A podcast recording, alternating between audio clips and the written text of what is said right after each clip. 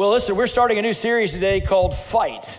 It's a series on spiritual warfare, and it's exactly what I said. We're desiring your freedom, you know, and, and, and God does as well. And in January, we did a series called It Is Written to focus on Lifeway and what we think about the Word of God. Then we did one on, uh, on uh, circles, and we talked about relationships and the importance of experience experiencing connections and community. You were not made to do life alone, and I'll touch that again at the end of the message.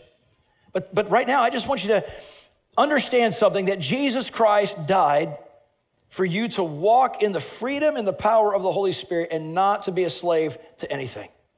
And if you start this service out today with that in mind, um, I believe God's going to touch your life. I want to open up with a story and tell you about a time when I was 11 years old.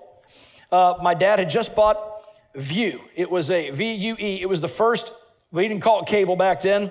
Uh, it was a little pay per view type service. That's why they called it that. It sat on the top of our big wood cabinet TV. How many remember those TVs? They don't exist anymore. Uh, maybe somewhere in somebody's, you know, iconic collection, but they're definitely not useful. Um, but I remember my dad had, was watching a movie called The Octagon one night, and Chuck Norris and all his spinning hook kick glory was on there. And he was just doing his thing, and, and there was ninjas all around him, like 20 of them, and he was just crushing the 20 ninjas. And I remember as an 11 year old, I'm watching the TV, and I'm like, Dad, I want to do that. So a few days later, I'm enrolled in a local karate school, and, and so uh, I, am studying this. And for two years, I, I worked my way up to a green belt. And in that school, that was the old school days. We actually earned your belt as opposed to well, anyway. So so we were we were training like that, and and and so I had this like evil karate instructor. For those who've seen. Uh, Karate Kid, the old ones, or you seen Cobra Kai? Yeah, I had I had the Cobra Kai dojo instructor. I had the bad guy, and so uh, we had one of the things we had to do to go to the next rank is we had to compete in these competitions, these karate tournaments. And so, uh, uh, my first karate tournament I got into, you start out, you, you, the rules are basically you've got to get to, you have a two minute match, you've got to get to, uh, whoever gets the most points at that time wins. You have a, uh, a, a judge right here, and then two other judges who are watching every angle to see who's scoring points, which means you're hitting each other. And so, we're in a 20 foot square. He has you bow, you bow. He gets right here. He says, ready, go. And so, and so you do your thing. But when he was saying ready, go, I wouldn't go. I just freeze. The guy on the other side would be coming at me like, waiting for me to do something. And I'd be like, judges, point, and they would go, or point, give it to that guy. And I'd be like, and I did this for like, I think I got six tournament losses, six tournaments under my belt where it went just like that every time. I got to where I tried to punch once in a while, but I was so afraid. I was so paralyzed of fear. Well, at about 13 years old, that ended my karate career. I decided I wasn't going to do that anymore. And I think my dad was kind of disappointed, but he was waiting for the right time. And there was a month, there was a day that I went and found, like a year later, I was about 14 years old. I found my karate uniform. I pulled it back out. I put it on, tied my little green belt on me, and my dad saw me. He said, Hey, why don't you let me train you? He said, I think, I think you can win. And, I, and so my dad saw that I had the right skills, but he saw what I was lacking. It wasn't skills that I was lacking. It sure wasn't speed that I was lacking. In that season, I was fast as lightning. I'm not, not as fast as today. As fast as molasses. Anyway, uh, but it was my mindset that was missing. I had the skills of a fighter, I didn't have the mind of a fighter. And so my dad took me through this little summer training. It lasted about, I don't know, three months or so.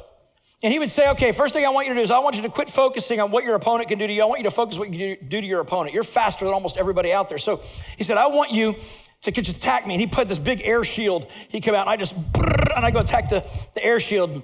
And then he'd find my friend Mark. Hey, Mark, this is like later in the summer after I've been training. Hey, Mark, put these pads on, spar with Jimmy. And I'm chasing Mark all over my yard, you know. Mark's like, and I think my dad probably, Mark probably could have knocked me out, but I think dad paid him like 50 bucks and said, don't touch him. Just, I don't know what happened there. He didn't tell me, but, but then we, so then dad signed me up for uh, this, this, this next karate tournament. And and when you, that day when I was 14 years old, they didn't line you up by, it was all rank. It didn't matter what your size or weight was.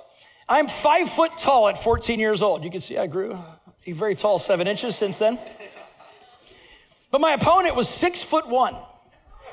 Six foot one. His reach was like, his reach was my elbow to my hand longer than mine. How many know how to fight that's not good?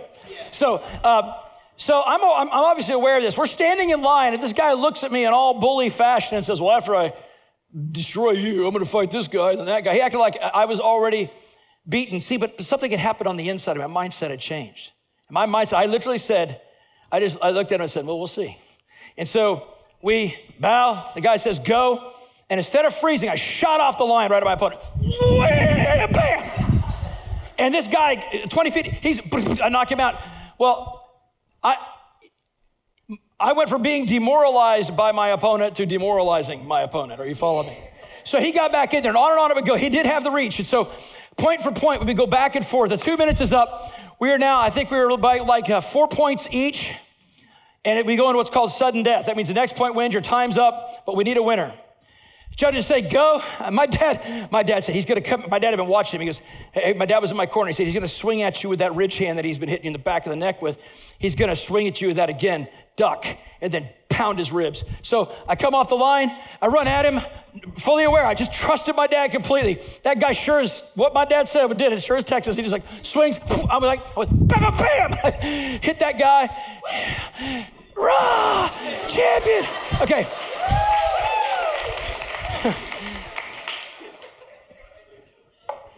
I know what's happening right now. There's dudes out there right now are going, I could take him.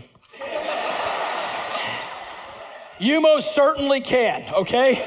I'm not wondering. I'm 50. I, I get tired just acting that out, okay? So, uh, I have security here, people. I wouldn't try that if I were you. But, um, but what's, what's that story have to do with you, right?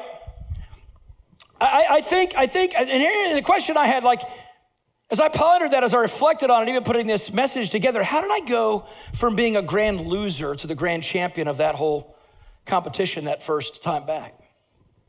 Because nothing in my history would have dictated that's going to be the case.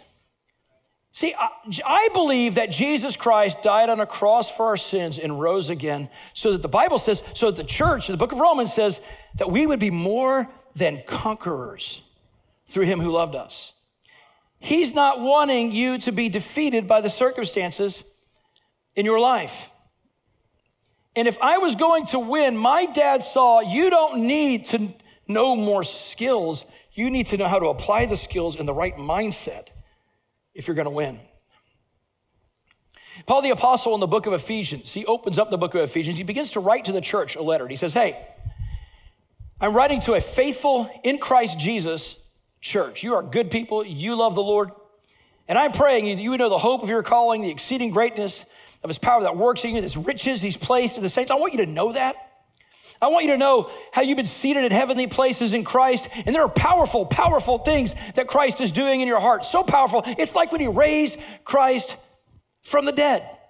And because of that, you can now live a new life. You don't have to walk in darkness and sin and addiction and immorality, which would have been the kind of culture he would have been addressing uh, at, at, at Ephesus.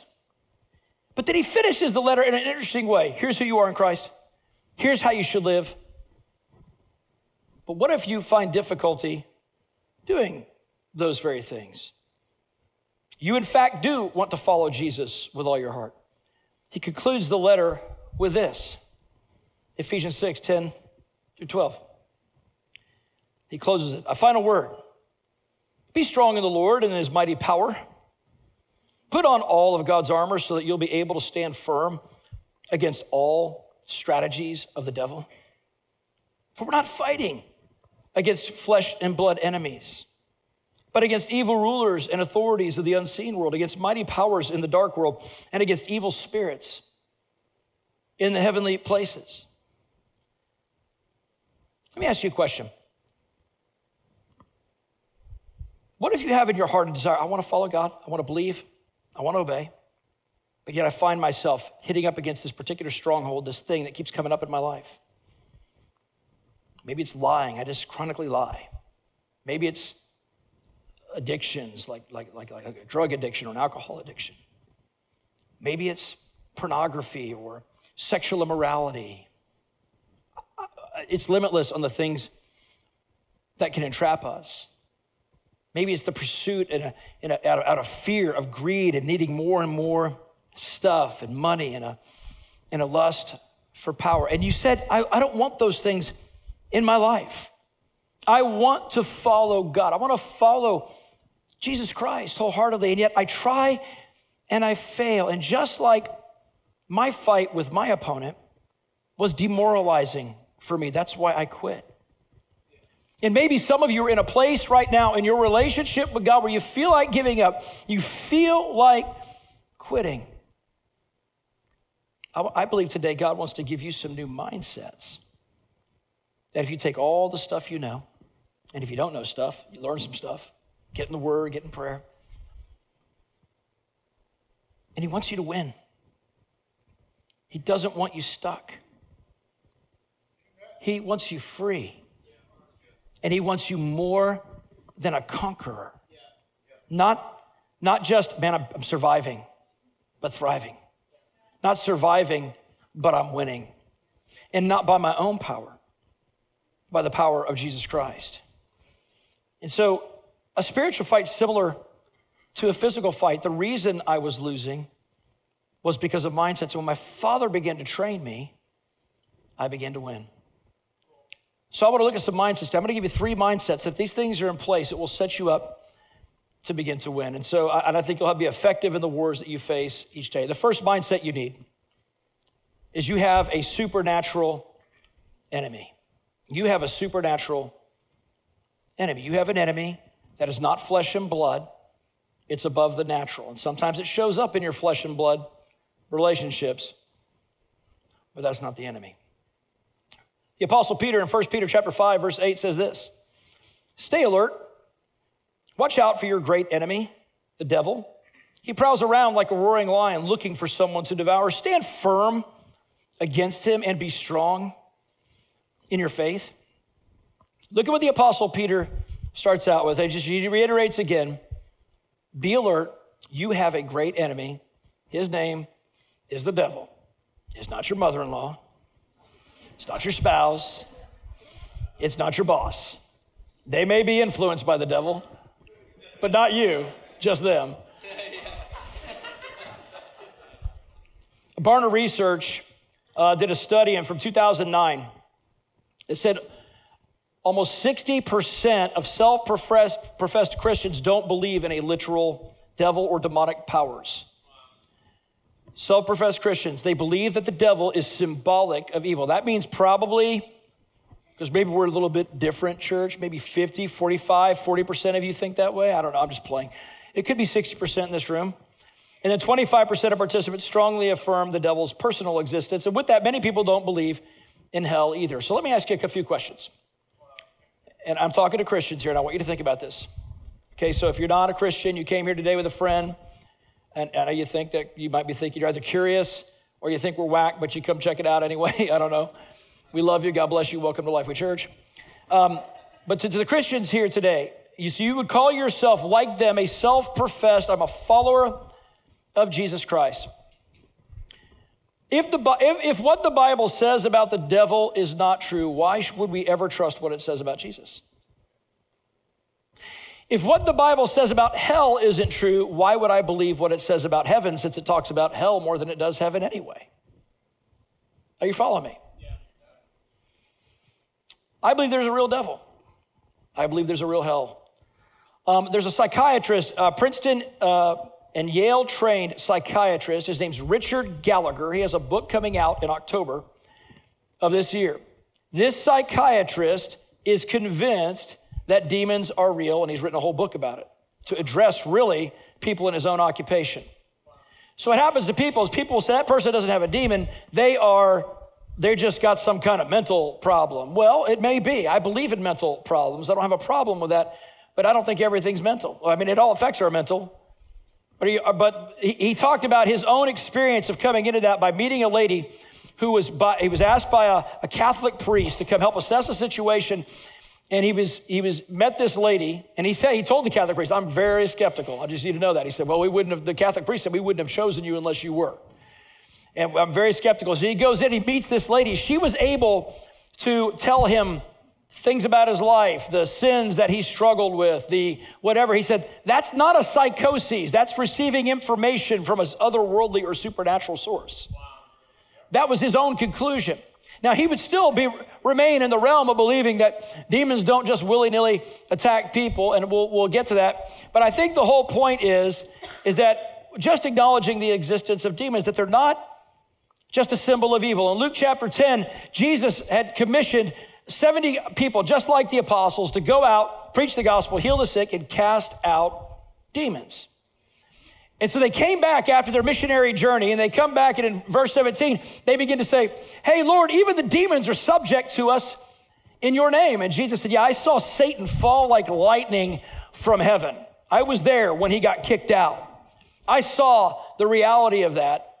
Don't rejoice that the demons are subject to you in my name. Rejoice that your names are written in heaven. But here's the point the point is, they weren't casting out symbols of evil, right? Symbols of evil can't put you in bondage and make you afflicted and have, have, have all kinds of, of, of weird things come to your head. Symbols of evil can't do that. He empowered them to deal with a very real supernatural entity in the form of the devil and his demons. And so when it comes to Satan, people usually fall into one or two errors, C.S. Lewis says. We either take him too seriously or we do not take him seriously enough. Listen, we all know that person. Maybe you are that person. I know I have been that person at a season of my life when this became new to me, where you see a demon under every bush. You may know what I'm talking about. I couldn't find the right clothes today. I think the devil hid my shirt. I drove to work and my tire got flat. I think it was the devil. I went to the grocery store. I went to buy avocados. They weren't ripe. The devil was in my avocados. Friend, I do not think demons were possessing your avocados. I don't think the devil cares about your guacamole at all, in fact. But as your pastor, I do, okay? I, I. I, I love guacamole. Anyway, um, so we get this one side where people over acknowledge and glorify and stay in a hyper state of fear. Like, listen, acknowledging that war that you walk out on isn't designed to make you afraid. That's not what I'm trying to do here. I want to make you alert. There's a difference. Peter said, be alert. He didn't say be afraid.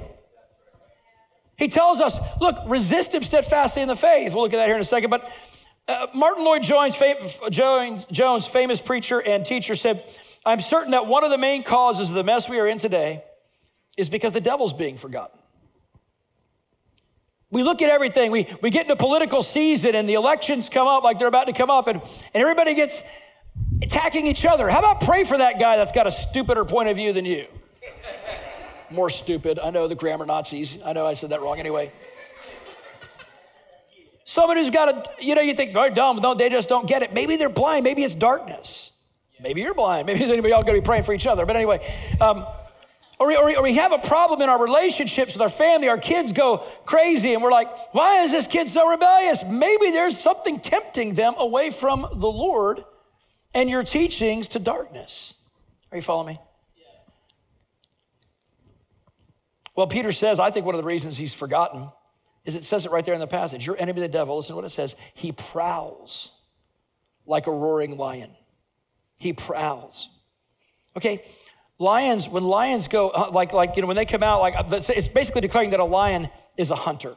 Now, I have friends who are hunters. In fact, my son in law is a hunter. Does a really good job of that. Keeps his freezer nice and full. I won't tell you all the things he kills. It'll make some of you sad and mad and all that stuff. But, but, but one thing I know about hunters is they don't grab their rifle and go stomping out in the, hey deer, hey turkeys, here I am.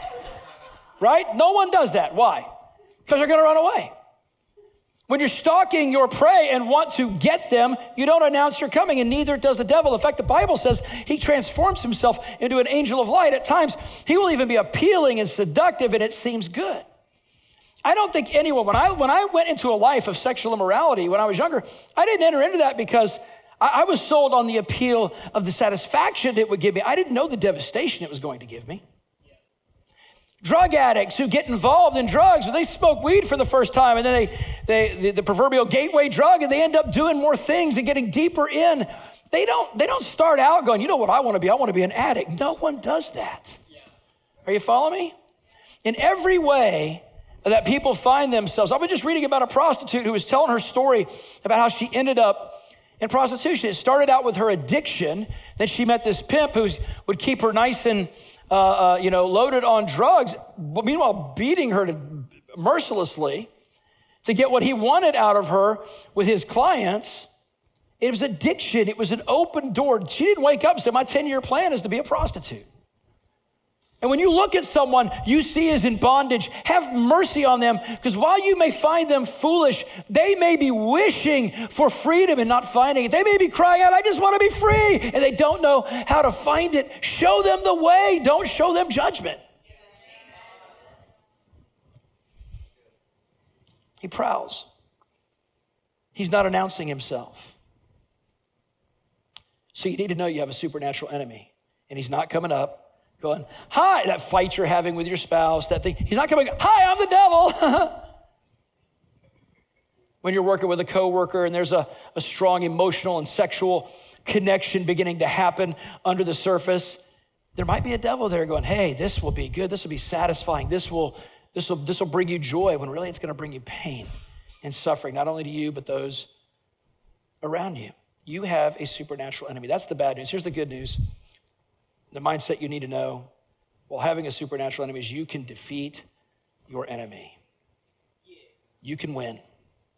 James 4, James chapter 4, verse 7 says, Therefore, submit to God. That's your first step. Resist the devil, and he will flee from you. In other words, you can defeat your enemy. So, why aren't you winning? I want to tell a story at times. Some of you are winning, you're saying, I'm winning. Okay, the, those 10 of you are awesome. The rest of you, why are you struggling with winning? You know, the, the, the, I'm going to tell a story that comes out of uh, 1 Samuel chapter 17. It's a story of David and Goliath. Legendary story. Movies have been made about it. But there's some real powerful things that are kind of embedded in the story that if you look closely at it, and I'm not going to read it to you because a lot of you know it. It would take a lot of time. So I'm just going to summarize it. But David, David was the eighth son of, of, of eight brothers uh, was the least favored in his household. I know when you read about him, he's highly favored, but he wasn't at this time. And his brothers were served in Saul, King Saul's military. And his dad told David, David, I want you to take some lunch out to your brothers. So he, he brought, who knows what he brought him? I would say sandwiches, but I don't know what they eat over there. So he brought him, he brought him lunch. And as he comes out there, there's this giant, a man who stands about nine feet tall, standing with a spear as heavy as a weaver's beam. So picture like, I don't know if you've seen a weaving deal, but it's 145 pounds. It's got a metal tip. I forget what the tip weighs in and of itself. And this guy can actually chunk this thing. He's standing in full plated armor and he's never lost a battle in his life. And the, he's part of the Philistine army and they've squared off against the Israeli army in this valley. And he's crying and he's calling out to Israel Israel, O armies of Israel, I defy you and I defy your God. He's trying to tick them off. You send somebody out here and we'll compete, we'll fight today. And whoever wins, whoever wins, the other army will be the slaves of that people. And they're like, King Saul has no one to send out. The Israelite guys like their, their knees are knocking. They're paralyzed with fear. Here's this other guy that comes up. David comes up. He's bringing his brother's lunch. About that time on a different day, this has been going on for like a week or two. The giant starts calling out again just as David walks up to bring lunch. And David's like, What? What am I hearing? And his brothers happen to be standing close, and he's like, and he says, and he, David makes a statement. He says, Who is this uncircumcised Philistine that he should defy the armies of the living God? Here's what he was saying. Because circumcision for the Israelites was the way a man entered covenant with God. And so he's saying, Who is this person that's not in covenant with God, defying our God? Armies of Israel, you are in covenant with God. What are you doing? And his brother, who's in that army, looks at him and says, You're so arrogant, David. You, you got a big mouth. David's like, what, what did I do, man? Is there not a cause? And so gets back to King Saul. King Saul calls this boy over there. He says, he sees him. He's thinking King Saul's like, I got a champion. And they bring David in front of him. Oh, he's a boy. He's a young man. How's this going to go? He looks at him and says, You can't win this thing. David said, Oh, I can. He said, When I was tending to my father's sheep, there was a lion that came. I killed it with my bare hands. How many know you're tough? Like, whatever martial art that is, was that the foundation of Krav Maga? Because I'm telling you, that's something. So, Israeli martial arts. Anyway, uh, so so uh, he, he says, I took him out. And then a bear, he says, then a bear came later, and I killed him too. And this giant, this out of covenant man will be just like one of them. Saul's like, cool. All right. Hey, you got a, he looks like you got some game. He throws on, he says, put my armor on. He tries to put his armor on. He's trying to walk around. Says, I can't wear this. David throws that off and he grabs a staff, his shepherding staff, and he takes a sling. Now, a slingshot's not like what like the kids, David and Goliath, I think they always had this little looking slingshot. It's not what it looked like. It was a, it was a braided cord that would come down into a leather pouch. They would drop the rock in there, and then they'd have another cord come up and they would swing it like this. You can find these things online and see people actually demonstrating this. Here's what David was saying when he told Saul, I can't wear this armor. He was saying, first of all, in all those other situations, my protection wasn't armor, it was my covenant relationship with God. And so I'm gonna go out and face him in that armor. Yeah. And so he drops his rock in there. And he, and he, begin, he looks at this giant. The giant calls out, What am I, a dog, that you come at me with sword, with a, with a, with a staff and, a, and this little sling? Are you kidding me? David's probably over here like, well, yeah, you're kind of dog like, you ugly little. Anyway. And then he says, he says, and then he says, he looks at him and he says, No, that's not what I'm coming. You came against me with sword and spear, and you taunted the God of Israel. So, because of that, I'm not coming at you with sword and spear. I come at you in the name of the God that you have defied. And today I will cut your head off, feed your flesh to the fowl of the air, and I'm gonna take, we're gonna knock out you Philistines today. You know, that giant was over there, like, you know, ah, like you see in the movies, he's all mad. And he starts running at David, and David's running, going, bring it. Pop!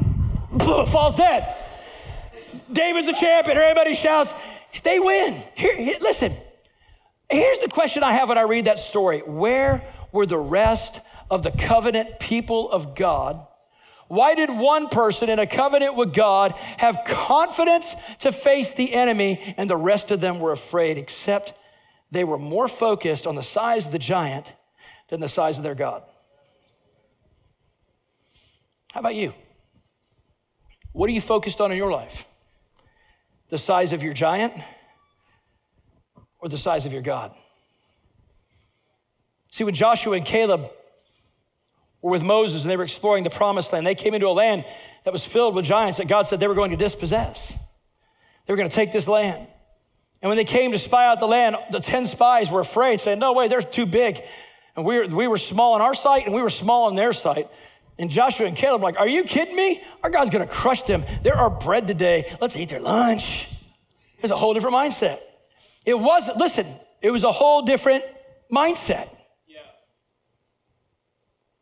One had the mindset of fear, the other one had the mindset of a fighter. The reason one had a mindset of fear is they were focused on the problem, they weren't focused on the power of God. I've learned to know that silence is you thinking yes. and not boredom factor. I know you're looking inside, and you should, because God wants to do great things in and through your life. He wants you to be more than a conqueror. He wants you to, David, David won because, first of all, he recognized he had a covenant relationship with God, and that guy didn't, which meant, as far as he was concerned, that guy's toast. Second of all, David realized God had been preparing him for this moment his whole life. He didn't have to do anything new. Sometimes we get in a new situation, like, oh, we're trying to figure, we get all anxiety, we start focusing on us. If God puts you in some new circumstance that He wants to glorify Himself through, know that you got everything it takes because what you need and what it takes is God, not you. God just needs you to show up and partner with Him in faith and say, Watch me work. You realize He was plated from armor. He was plated from armor from like everywhere in His body. And that rock found the one spot that had no armor on it.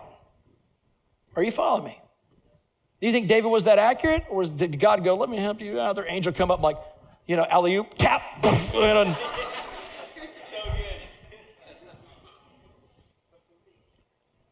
Second thing is, David knew the power of the name of God. I didn't come against you in the name of myself. I don't come against you in my own strength. I come against you in the name of God Almighty, whom you've defied. When we come up against the powers of darkness, we come up against them in the name of Jesus. Some of you, you wake up in the middle of the night afraid. You have terrors, you have anxieties in your life. And Jesus wants to meet you in that place. I've been there myself. And here's what I learned to do I learned that to have authority but not to use it, you might as well not have it at all. Jesus said in his word, I've given you authority to trample on serpents and scorpions and over all the power of the enemy, and no thing, nothing shall by any means hurt you. And so, what if we approach that situation? You wake up and that thing's on you, you, you spirit of anxiety, you spirit of fear, I rebuke you in the name of Jesus. I come against you in the name of Jesus, not my own strength. I speak peace over myself, and I command you to depart from my mind in Jesus' name. What would happen? You'd fall back and go to sleep. That's what would happen. But some of you, because you grew up in traditions that didn't actually invoke the name of Jesus, you didn't understand what that means to have that. I'm telling you what it means to have it. You actually use it. I've had people come up and they'll say stuff like, Man, you do this. I had a guy tell me one time, if you do that, it's going to fail. And I was like, in the name, I don't receive that in the name of Jesus. He looked at me like, Oh, what's that mean? You don't receive that in the name of Jesus. It means it's going to succeed in Jesus' name. Because I'm being led by God to do this. He found that weird. Nevertheless, if I look at our two paths, The fruit speaks for itself.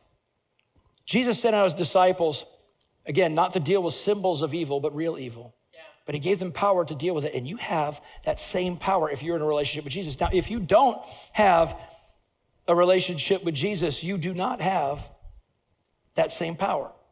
And you need to enter into a covenant like David did if you want God to be your armor, which leads to my. Well, let, let me say one other thing that passage where he says uh, the devil roams around like a roaring lion, seeking someone to devour. In the New King James Version, it says that seeking someone that he may devour. Now, that's an interesting word because, and it's actually there in the original language. May is a permission word. May I do this? Yes, you may. Uh, can I do this is a capability word. See, that when you're a Christian and you're in covenant with God, the devil doesn't have ability to hurt you unless you give him permission to. So how do we give him permission? We open doors through submitting to temptation. Now we come under the dark, a dark ruler. And we can come back out from under that. You know, if uh, we, we do it by, um, by the things we believe and the things we take in and the things we watch and the things we meditate on. Here's the beauty of it. Just like if you ever, some of you rent houses and all that, and inevitably anybody who rents a house has had a bad tenant at some point. Just talked to the, the Vales today. They were telling me they're in a situation, they're cleaning up a house from a bad tenant. Here's the beauty of it if I, by permission, let someone get into my house that they're renting and they hurt my house, trash my house, don't pay their rent on time, because I am the authority, ultimately I can evict them. It doesn't mean there won't be a little wrestling match there. It doesn't mean they won't try to be a squatter, but eventually the judge, the police, whatever, the judge will rule in favor. The sheriff will show up and say, You are out of here. And if they don't come, he'll arrest them. Are you following me? In the same way, whatever you've allowed into your life, resume your authority. You, by authority, let it in. Exercise the authority of Jesus and evict it in Jesus' name. Clay and Natalie, Clay told me, I was mentoring Clay yesterday. He's one of my, he's, he's the guy that leads our prayer ministry and, and a great intercessor. But in, uh, he told me a great story about him and his wife that really illustrated this point, and I asked for permission to share it. He said that uh, in, in all of 2018, his wife, Natalie, kept struggling with um, urinary tract infections. And those things can give you fevers and chills, and, and they're painful. It's just a painful deal. She had this on and off all throughout 2018. It was a terrible year for her. 2019, in March, they decided to get surgery uh, because they were concerned that there could be a cancerous situation, which he said all that did was, was steal her money and, and put a lot of fear in us. By October, she got shingles. So she's still battling all this stuff. She got shingles and then she uh, had this pain in her ankle. It just mysteriously appeared. And it was, it was, a, it was a pain. She would, she would literally, I watched her working around and she would walk and she was limping. And that's when I started taking notice. And she said, you, they said two things happened. And Clay had said, you sent out a teaching to us, to all your leaders to listen by Church of the Highlands on spiritual warfare. He said, so we listened to it and we began to apply that stuff and said, you're, devil, this is not going to happen anymore. We rebuke you in Jesus' name. And he said, the shingles cleared up. He said, then she was walking around. You had, it was on a Monday night at a prayer meeting. You walked up and I talked about how compassion also leads to the miracles of God. I said, you had compassion on her and you felt, and she had said, Clay feels like it's spiritual warfare. You pray for her, and her ankle was healed instantly. Now listen, how long did she have to deal with that?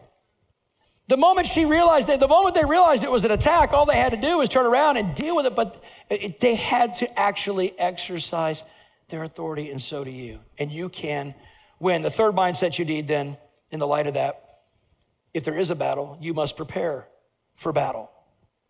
You must prepare. If you want to win, you must prepare for battle. Ephesians 6, 13 through 18 says this Therefore, put on every piece of God's armor so you'll be able to resist the enemy in the time of evil. Then, after the battle, you'll be standing firm. Stand your ground, putting on the belt of truth and the body armor of God's righteousness. For shoes, put on the peace that comes from the good news so that you'll be fully prepared. In addition to all these, hold up the shield of faith to stop the fiery arrows of the devil. Put on salvation as your helmet and take up the sword of the Spirit, which is the word of God. Pray in the Spirit at all times and on every occasion. Stay alert and be persistent in your prayers for all believers everywhere. Paul's telling us that we need to get prepared for the battle. How many of you have gone on a trip or a vacation? Uh, you've done something like that, and you had to prepare before you went, right? You had to pack. And what you pack ultimately determines where you're going. So if I'm gonna go to the beach, right, I'll probably pack, you know, flip flops and, and, and shorts and, and, you know, and, and some of you like going to water where you're snorkeling, you might do that. If somebody looked at it, they could tell where we're going by what we're packing. Now, uh, the same thing would be true if we, you know, you were going to go to the mountains. You might pack some cold weather gear and, and you would look like you're ready for snow. And we would know where you're going by what you're packing. So, so, so let me ask you, like if you're, by the way, if you're going to go scuba dive or scuba diving, right, you don't want to be wearing skydiving gear and vice versa. Paul the Apostle says you're going into a battle, and what you need is the armor of God. Let me ask you a question. When you're packing for a trip, when do you pack? Before the trip or during the trip? When should you put on armor? Before the battle or when you're in the battle? Yeah, before, because if you're doing it in the battle, you might have a problem. Hey, hey, stop the battle, I gotta get dressed. It doesn't work that way. Preparation is essential. So then, what is, ultimately, what is the armor of God? So I've heard people like I, I would do, even when I was young in the Lord, I would hear teachings on, uh, on, on spiritual warfare, on putting on the armor of God and all that stuff. And so I would literally get up in the morning and I'd be like this, in the name of Jesus, I gird my loins with truth in Jesus' name. I'm not symbolically, I don't have any, I don't have any underwear I'm putting on at that time. I'm just saying it, you know. Then I gird my breast, I put on the breastplate of righteousness and the helmet of salvation, and, and I gird my feet with the preparation of the gospel of peace. And, and, and I take up the sword of the Spirit and the shield of faith, and I'm ready for my day. Hoorah, you know. And the devils didn't weren't concerned one bit about that little exercise. Now the good news is I memorized the passage through that process. But anyway, um, what really is important, because Paul the Apostle in another place says, put on the armor of light. Maybe in his day they got confused too, and he's like, no, no, no, you missed my point on that. And the armor of light is what David put on. It's, it's your relationship with God. It's practical, it's daily, it's relational, and it functions like armor to your life. God said to Abraham, Abraham, come before me and let me make you mature or perfect. And through that process of relationship, and this is what he says I will be your shield and your exceeding great reward. I mean, no, God's a good shield. God is good armor. And David, when he took off Saul's armor and, and, took up by faith his relationship with God, he took up the better armor. Are, are you hearing me?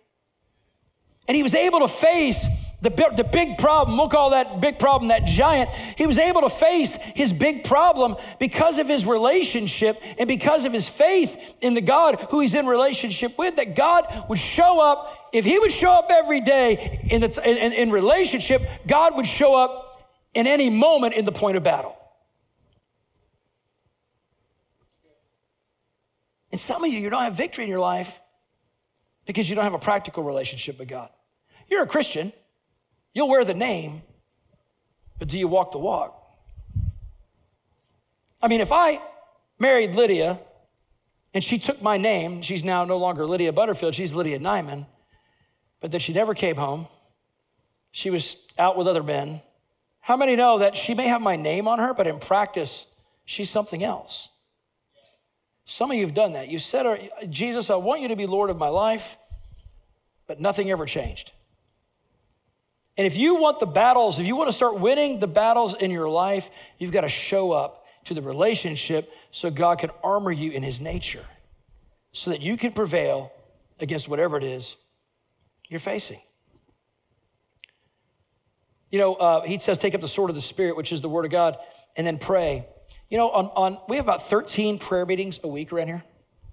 We have uh, Monday through Friday at 6 a.m. to 7 a.m., and then noon to 1 p.m., Monday through Friday. And then on Monday, we have a larger prayer meeting uh, at 7 p.m.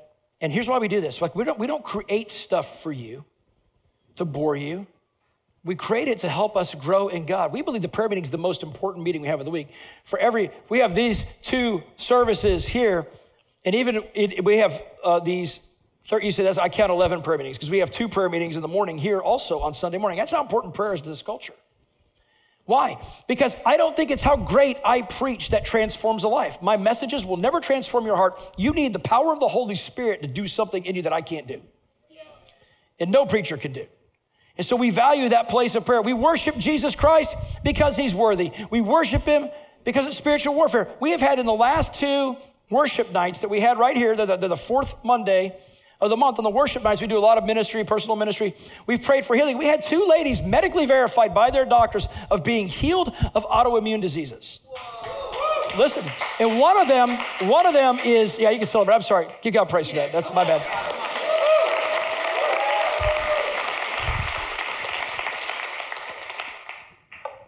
My bad, Holy Spirit. Anyway, um, uh, and one of them had had this autoimmune disease since she was six years old.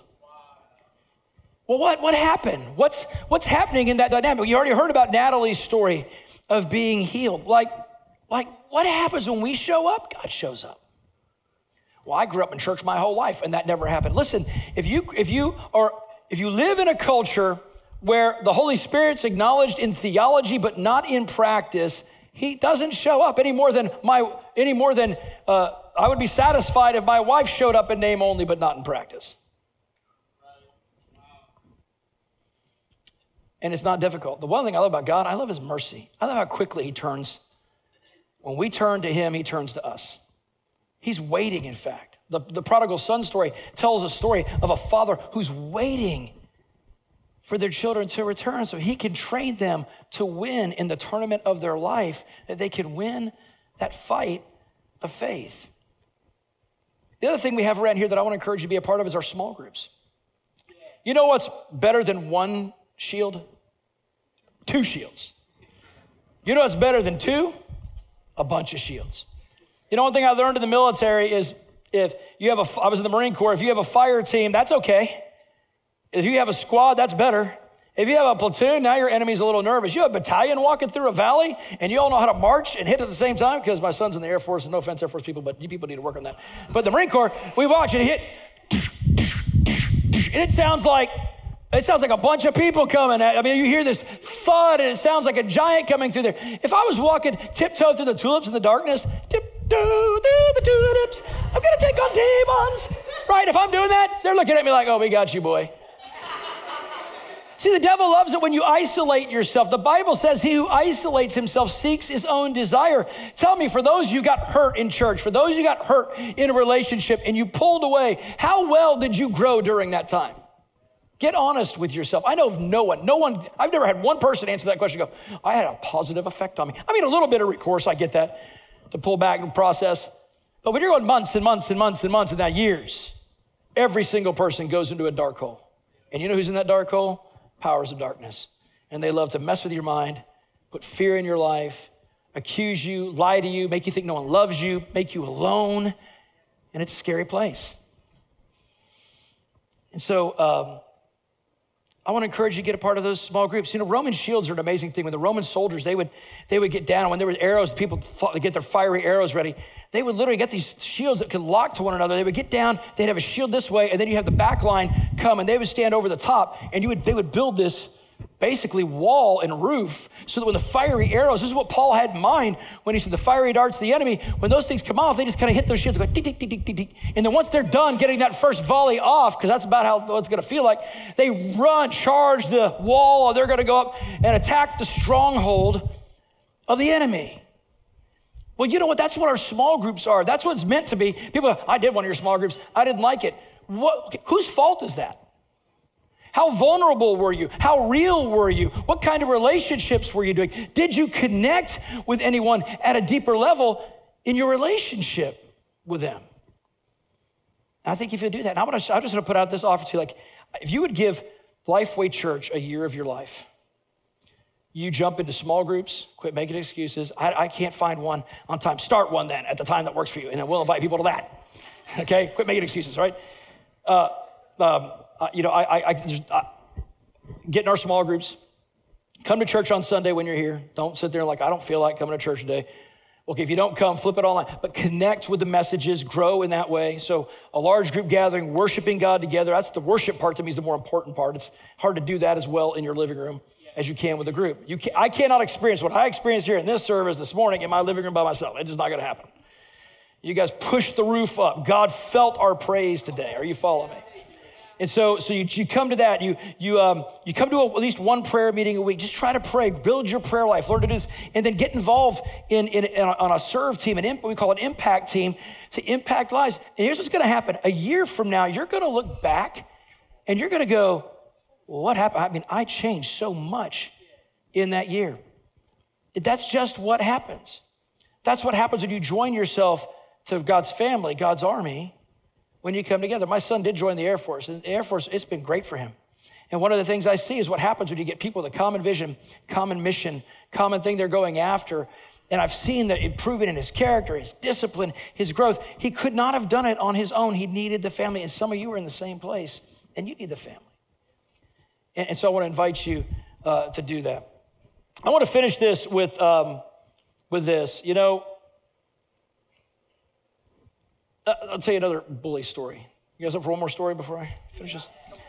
So after my dad had been training me during that time, it was the same time I was 14 years old. A friend of mine, Sean, went over to my brother's girlfriend's house. Her name's Jennifer, also 14 years old. For those who are Christians who are a little more astute, again, I wasn't raised in a Christian home, so what are kids doing dating at 14? I don't know. It didn't make any sense for us either. But anyway, but we were there. My, so, so Sean and I were there, and this guy comes out. He was a jerk of all jerks. His name was Kyle, 17 years old uh, was much taller, about the same size as the guy I fought in that um, uh, uh, you know, match that I had previously. But the difference was when he started taunting us, he began to focus on my friend Sean, and I did some things, not so godly things, to get his attention drawn to me. And we were up against a wall, literally up against a physical wall at the entryway of this, this girl's house. We were inside, we were outside. There's a brick house. Kyle's taunting us and saying all this stuff, and I'm egging him on. I know he's gonna hit me. I'm not wondering if he's gonna hit me. I'm hope. Listen to this. You know the day has changed when you hope he hits you. Previously, I would have been frozen, but I knew he's gonna hit me, and autopilot's about to happen. And he did. He hit me, punches my face, my foot's coming up immediately.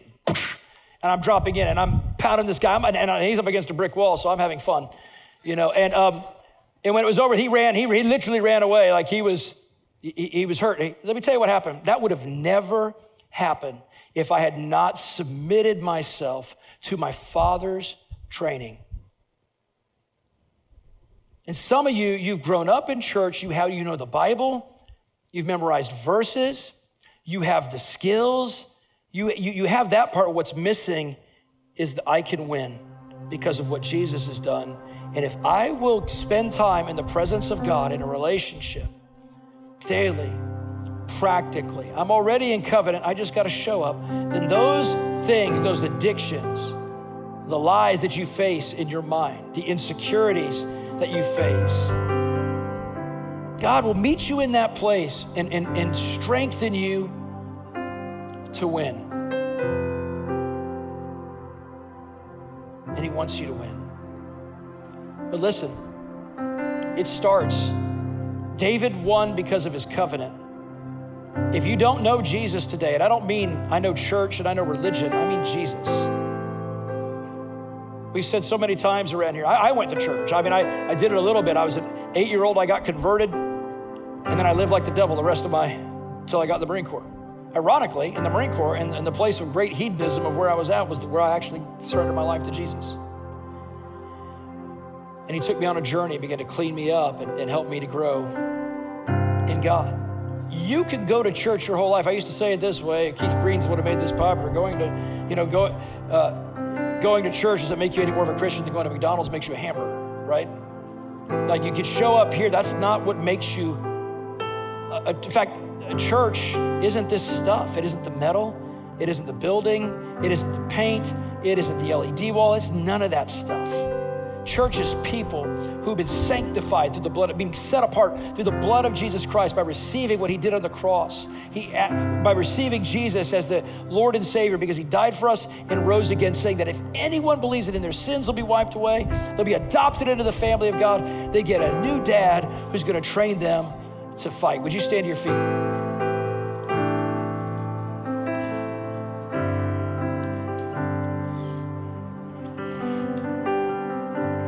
You know why we do what we do here at Life Because I, because I love people.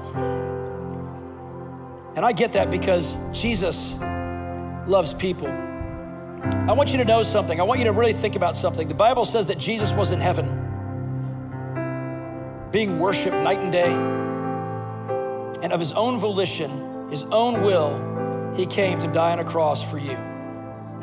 And he didn't wait for you to agree to follow him first. He just put the pledge out there. I'm going for it. And I'll see how these people will respond. And the Bible tells us in, in the book of John that he came to his own, and his own did not receive him, but as many as received him, he gave the right to become children of God. And I would love for you to enter into that right to become children of God. It's a right because Jesus paid the price. And if your debt, if I pay off your house, you can't go pay for it again. It's already paid for. In fact, if you have tenants living in that house that shouldn't be there and I buy the house, it's now my house and I'm gonna kick out all your bad tenants. And if you got darkness and demons and garbage messing with your head, things in your mind, uh, anxiety, if you would surrender your house, the house of your person, to Jesus, He'll buy that house. He'll drive out the tenants and He'll invite you to live in there with Him. How many would like that today? So listen, I want to finish with this, this illustration. See, the Bible says that darkness has rulers. And some of you, I want to talk to the Christians before I give people an opportunity to receive Jesus here. I, if you're a follower of Jesus, I've done all that, Jimmy, and it was real, okay? But let me show you something. Imagine over me there's a big dark cloud. It's just dark and it's heavy. And it's so dark it can create abject darkness. And I step under that through, I, I make a choice to step under this. And now I'm in this darkness. The easiest way to get out from this darkness is to simply step under it into the sunlight of who God is. So if you made choices through sin, temptation, whatever, and now you've come under darkness, here's how I handle it when I mess up. God, first of all, I confess my sins to anybody it pertains to. Then, God, forgive me. I go to God, forgive me of my sins. I renounce submitting to this darkness. And I announce my submission to Jesus, King of light. I get under the light I renounce darkness, I get under light. Some of you need to learn to speak out loud those things because demons are legalists. And if you, Jesus has paid for it all, it's that easy. It doesn't take any more effort than that. It just accepts sincerity in the heart with faith. I renounce this. I announce my submission. Submit to God, resist the devil, and he'll flee from you. But that only works for those of you who know Jesus. Would you bow your head and close your eyes? You're here today and you're saying, man, I hear you. I am that guy that's come to church. I am that girl that's come to church.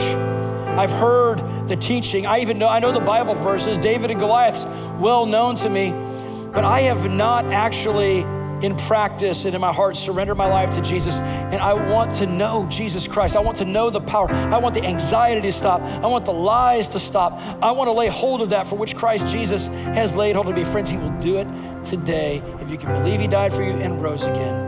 If that's you today and you want that, would you raise your hand high? And I'll pray for you. I won't call you forward. We've had, look, I know you're here today.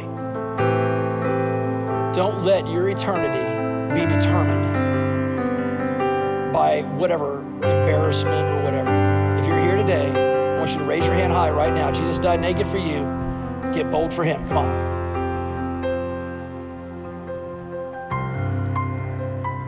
Pray this with me today. Y'all pray this. Pray this uh, in your movement, in your relationship with Jesus. Say, God, I ask you to forgive me of my sins.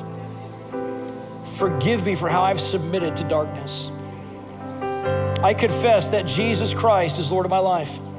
I renounce submission to darkness, devils, and demons, whether through the things I watch, the things I hear, and the people I fellowship with, I renounce that. And I confess that the Holy Spirit will be my fellowship, the Word of God will be my meditation. Holy Spirit, fill me, lead me into all truth. In Jesus' name, amen. Let's give God thanks for that. Sure love Jesus.